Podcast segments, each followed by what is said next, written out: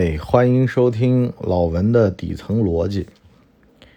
在这个节目当中啊，只跟大家聊聊底层逻辑，别的咱们都不聊哈，特别专精。今天啊，我碰到一朋友，这朋友呢跟我说啊，他最讨厌的就是家里面不整洁，可是呢跟家人住一块儿。我跟他说啊，你只能控制你能控制的部分，你的私人领域。你必须得干净，外面随它脏。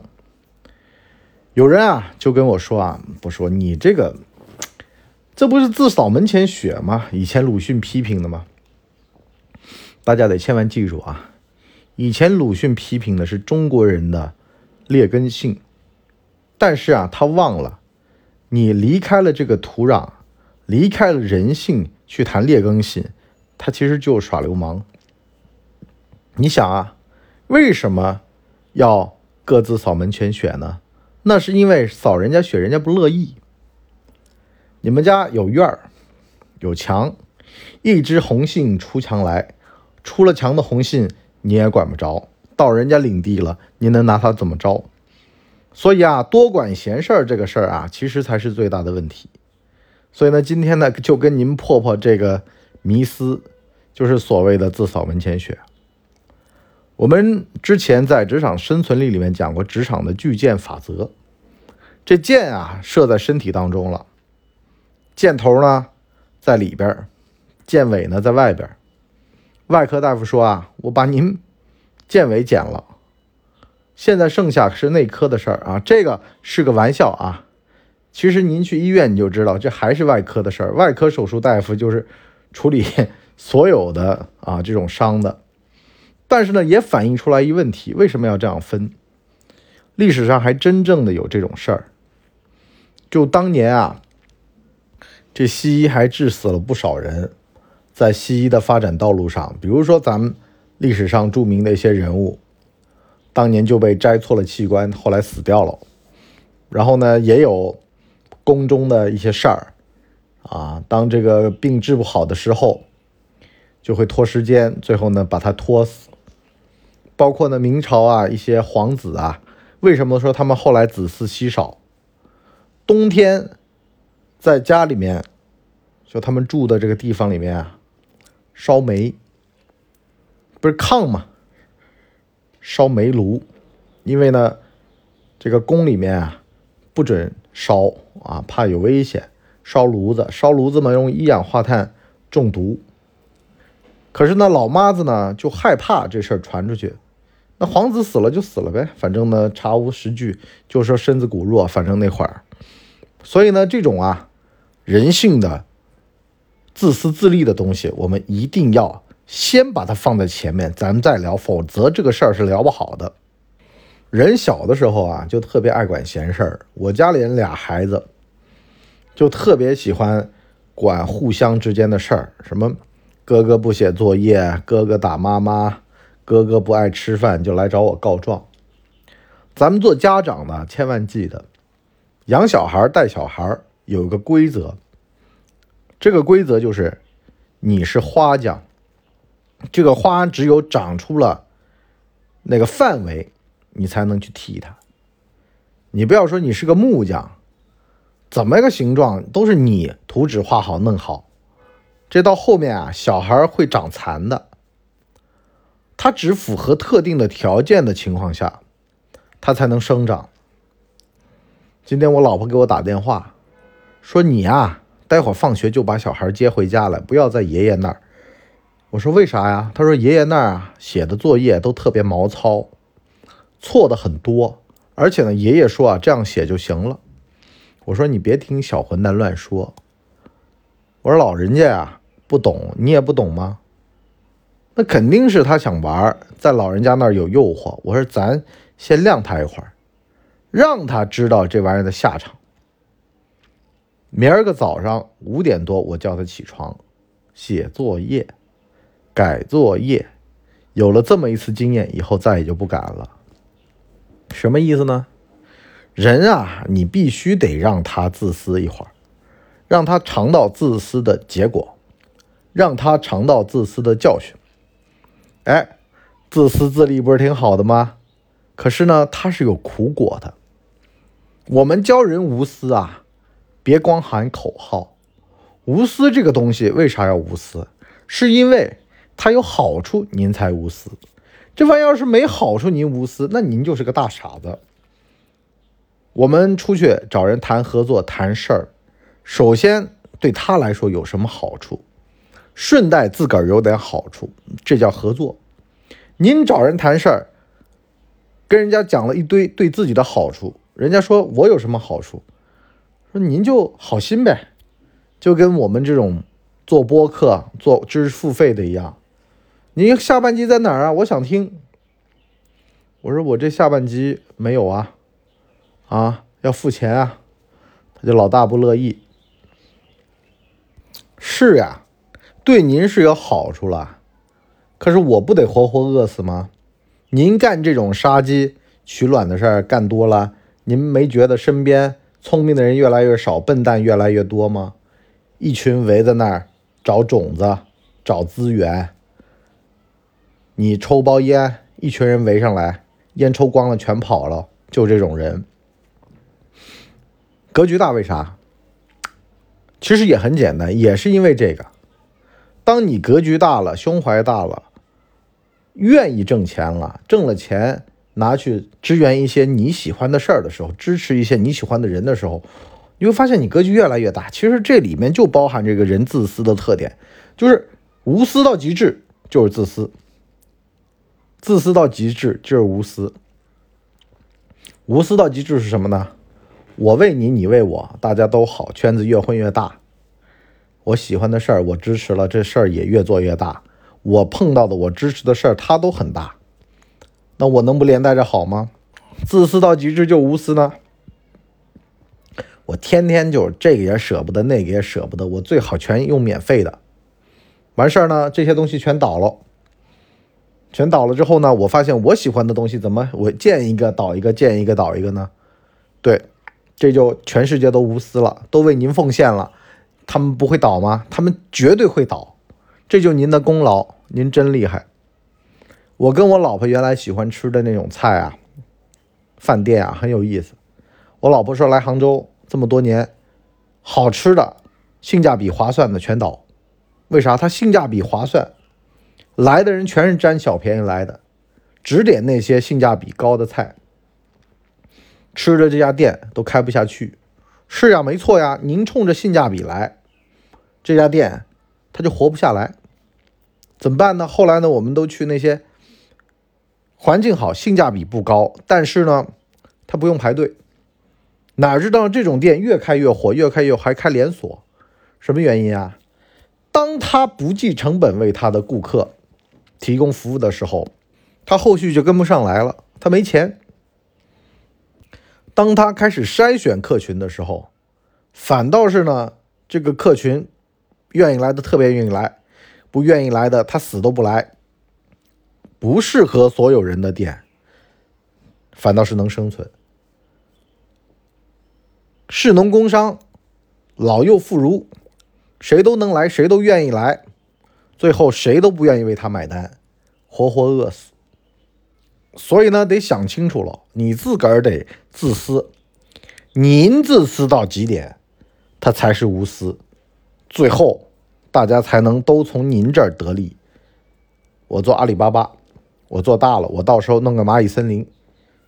这个世界上有块地方，我为他造福，我再弄个基金，去给乡村老师去捐钱。无自私到极致是无私啊！我挣了大钱，我到时候回馈社会啊！啊，钱越来越多，回馈的也越来越多，这不是挺好吗？所以啊，不要看着这个仨瓜俩枣，不要看着眼前这点东西。今儿个我们的编辑简简跟我说：“博叔，脑洞大开这节目开篇您念成了食人之面，要不要改一下？”我本来呢是真心啊，想去把这玩意改掉。后来想想啊，我说这个世界啊很有意思。你营销怎么做啊？抖音上很多时候会会在那儿标题上写一个抖主，今年八六年的，都二十三岁了，日子过得好快呀。下面很多人留言，什么二十三岁了，都三都三十五了，一堆人留言三十五，都觉得自个儿倍儿聪明，好为人师。这斗主呢得便宜了，因为呢，他这这这条上热门了，很多人都学着玩这里面就有个什么心理呢？人啊都喜欢去纠错，好多饭馆啊也这样，就把挂在外面的菜啊什么的，故意写错个字儿。人家到你那饭店里面啊，说：“哎，您那个写错了变变变不是写这个变。”他说：“哎呦，不好意思，我们明儿个就改。”哎，您要不然看看菜单，看看想吃什么。本来的人来都不来，经过你门口，就因为好为人师进来吃了碗面，您又挣了份钱。我这当然不是说了，我那事儿是故意的。我的意思是说什么呢？有的时候啊，营销怎么做？营销就是让你的用户、顾客在你这儿找到优越感了。我比他聪明，这也是一种自私的表现。你得利用他的自私。我比人高，我比人牛，这人比不上我，天然就有个亲近感。俩人在一块儿，这男的特别优秀，这女的觉得自个儿配不上男的。这男的问我说：“博叔怎么办？”我说：“很简单啊，你在他面前挖鼻屎。”有朋友特别不理解，你这个故意叫人矮化干嘛呢？我说：“你一个动作抠脚抠鼻屎，再大的帅哥。”再牛的人，都能够马上变成你生活当中的抠脚大汉，这多好啊！最好您把自个儿的鼻毛窜出来。还有个哥们儿 混的倍儿好，回老家家里一堆亲戚借钱。我说你呀，搞错了，你这样，你把你的豪车啊，一个月不洗，弄得脏脏的开回去。啊，他们问你就说，哎呦，忙的都没空洗车了。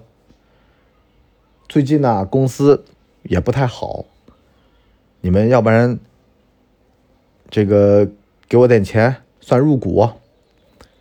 本来呢，这帮亲戚呢想啊，哎呀，我那个表弟，你表弟到你公司工作啊，钱塞你们入点股啊，弄点就多烦啊。然后呢，这么一说，这么一趟，很多亲戚都想，哎呀，都。车都不洗，都弄成那样了，这人肯定没没前途，没花头。赶紧的，你表你表弟啊，他找到工作了，不用了，反倒是省了很多事儿。你想啊，好多时候就这样，你呀看着光鲜亮丽，人家以为你成功，贵人多，你反向操作也行啊。你像你伯叔，原来在职场里面打拼的时候，我们夜班保安嘛。穿的干干净净、整整齐齐，看着倍儿有精神。这个物业经理过来一看，哎，这老头精神啊啊！那那你当保安队长吧。人都喜欢有这种慕强心理呀，看到哪个人仪态比他们同圈层的人看着高级，哎，但是呢，反过来说呢，也会有这种现象。您是九八五二幺幺毕业，读书特别好。您说我想降维攻击，我呢到一家小企业去，你就等着吧。你越到这种龙蛇混杂的地方，越到这种低层级的地方，你越难以升职，因为呢里面的关系呢又复杂又烂，而且呢你且等着吧，拼做人你是拼不过这帮社会底层的。这就跟有的人就跟你讲啊，说你进了国家机关、公务员单位。它里面是有好有坏的，坏的是什么呢？坏的是下面那些社区啊、村呐这种地方，你到下面挂职，你到下面锻炼，你你且等着吧，累死你，累死你还没落好，到时候一堆举报信。因为呢，这种地方啊，盘根错节，关系复杂。你一个大学毕业生，你处得了这种关系吗？你处不了，是不是？那最后脏水全泼你头上。有的呆账烂账全落你头上，所以好多当年啊想这种村官计划，想把这些人提拔一下呀，或者说下去锻炼一下的，都黄了。很简单呀，你干不过这些底层的人，你真别以为底层的人好欺负，你也别以为底层的人就好相处，看着穷人挺善良的，那是你只看到了他对你抬起头啊，对你示好的那面，你是没见过他们对他们同僚同柴经常相处的人恶言相向的另外一面，这就是人性。咱们聊底层逻辑，必须得从人性的这个角度出发。人性这个维度，如果您跳不过去，如果您不能接受人性，这就麻烦了。我们的编辑简简啊，不不是简简啊，我们小蔡跟我讲了一个段子啊，说的是什么呢？妯娌住一块儿，这玩意儿太烦了。弟媳妇儿不爱干净。他自个儿爱干净，住在一个屋檐下，这要怎么相处？我说赶紧挣钱搬走。妯娌啊，我们家也经历过，太烦了，见不得你家好。大家是亲兄弟嘛，哥哥混的比我好，我有何脸面？哥哥混的比我差，我有脸面，我高兴。哥哥家弄得整整齐齐的，我家弄得不整齐，我骂我媳妇儿。所以呢。最好是我媳妇儿也能把他们家弄得不干净了，这样的话大家都摊平了，不患寡患不均。所以呢，这就是人性，最好别住一块儿。亲人，你只要成立了小家庭，这就变成了恶人。分开是最好的，偶尔见一面，亲的要死，天天见。我看女人是这样的，一个宿舍住着四个人。能弄三个群，女人之间啊，表面上客客气气的，在宿舍里面大家都吃一个袋子里的零食，泡个泡面三个人夹，但是呢，你真等转头出了门，互相说坏话，这女人就这样，其实人也就这样。你说男的住一宿舍出来的都说对方好吗？也未必。住久了，看到了一些坏毛病，都不可能会好。所以呢，最简单的办法就是什么呢？离得远点儿别那么近。特别是啊，你单位同事啊，现在你可能成立家庭了，长大了，单位同事抬头不见低头见，单位同事千万别处朋友，就那么点距离就行了。上班把上班该谈的事儿谈完，有有关自己利益事儿聊一聊，别的你就别管喽。也别示弱，也别慕强，就行了。因为呢，人都是很现实的。你可以利用人心操弄人心，但是呢，千万不要把自己交给人心。有人会问了，说博叔啊，你是不是该进广告了？是不是要下半集聊了？哎，对，您猜对了，我就准备这么说呢。咱们底层逻辑这个东西啊，它必须得把它聊透。可是呢，咱们上半集。就先聊这么多，下半集呢，我跟大家聊聊，你可以利用人性的这些弱点来怎么样去操弄呢？比如说同事之间，你当然不能当小人了，可是呢，你看到小人在那传闲话，谁谁谁怎么样，这人被你传的，如果是你的好朋友，你该怎么做？如果是你的仇人，你该怎么帮忙？这就像妯娌处在一块儿一样的，如果搬不走，平时要怎么处？如果同事就见天的想跟你凑一块儿凑近乎了，你又不想跟他处，你又不想跟他凑近乎，那怎么办？比如说，您是甲方，乙方的人天天见天的要请你吃饭，跟你拉近关系，你要怎么样利用这种挖鼻屎策略来跟他相处呢？好了。我们上半集就先到这儿，我们下半集再见，拜拜。